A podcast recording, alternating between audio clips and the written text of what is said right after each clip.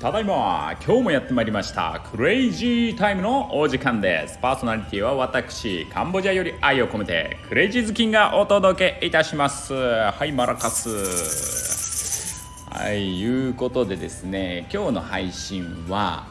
え、メタバライブです。メタバライブには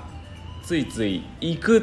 て言いがちっていう話なんですよね。これ行くっていうのは言葉をね使ってしまうんですよ。皆さんどうですか、えー、メタバライブ行ってくるわって言ってしまうんだよな。言ってしまわない？メタバライブ見に行こうと。うん何て言うかね見るっては言わないんですよ。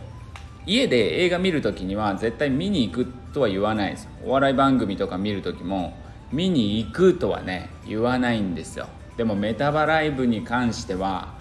見に行くって言っちゃうんですよね。それはやっぱりこのメタバースの中に自分の代わりとなるねアバターっていうものがあってそれを操作してねその目線から見たり、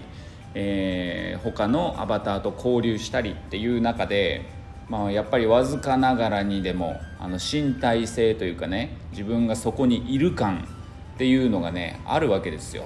今まだねメタバースの世界は 5G で全員がつながってるわけじゃないから結構何ゲームの初期の頃のような拙いグラフィックですよ。重くなっちゃってね。まあしょうがないんですけどね。でもそれでもそれでも我々のイマジネーションによりそこにいるんだってね感じれてるんですよね。でそのメタバライブっていうのは音楽イベントなんで音楽イベントにおいてそこにいるんだって思えることっていうのはねとてもいい。とてもいいですね。うんまあ、いろんな課題はあるけども行くって言っちゃうそのメタバースだったりメタバライブ。これは新しい世界がね始まろうとしていると思います。でメタバライブなんかで言えばあの YouTube 同時配信もしててねそっちはそっちでねカメラワークがすごくてそっちの YouTube だったらやっぱりね YouTube は見るって言うと思いますね。でもそれはね見るものとしてね素晴らしいあの YouTube の方もいい。だからメタバースに行くことと YouTube で見ることをねあのどど簡単に両方選択できる選択できる状態のメタバライブはねやっぱり素晴らしいなということで翌日のあのタイムラインもね皆さんあの昨日のメタバライブ良かったよっていう話が多くてね本当に実際のフィジカルのライブに参加した後に参加者が昨日のあれ良かったよねって言ってるようなね本当にそういう感じ。ライブ感っていうのがね徐々に本当に伝わってるんだなっていうことを感じました。あと面白かったのはあのアバターね。アバターって今まではどれだけ個性的なアバターを作るかっていう方向でねみんなやってたはず考えてたはず。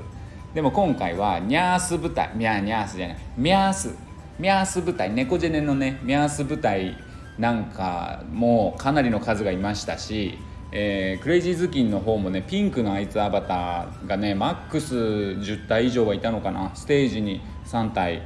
えー、現場に10体ぐらいとかいう感じでねかなり映像を見ると目立ちます。その同じアバターが揃ってるっていうのがね目立つんですけどなんだろうねこのいたずら仕掛けてる感っていうか面白いですよ。あの没個性？あ今まではだからどれだけ個性的なねアバターで攻めるかみたいな感じだったところにみんなで一緒のアバター使っちゃおうぜっていう新しい遊びがね生まれた気がしています。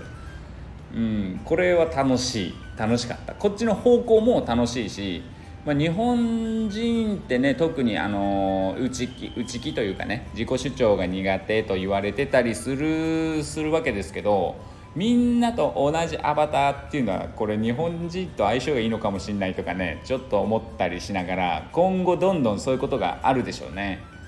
でメタバライブなんかで言えばいろんなアーティストがね、えー、それぞれ出てくるんでそのアーティストさんに合わせてこうアバターをね変えていく。っていうことは今後絶対こう楽しみ方の一つとしてもう確立したなっていうのをね前回ので確信しました。だからねこれはクラスターさんクラスターさんに言いたい。アバターを変えるっていうショートカットはねあんな奥に置いとくんじゃなくて表の方にショートカット置いといてください。そうしないと変えるのが手間取っちゃうんですよ。このアバターを素早く変えるっていうのはえー、メタバースの遊びの一つだと思うので、えー、素早く実実装していただけると嬉しいなというそういうクレイジーズ金の叫び叫び？うん叫びでした。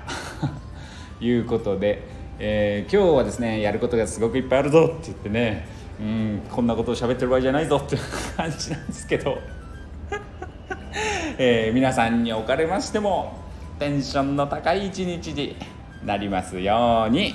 じゃあまたねバイバイ。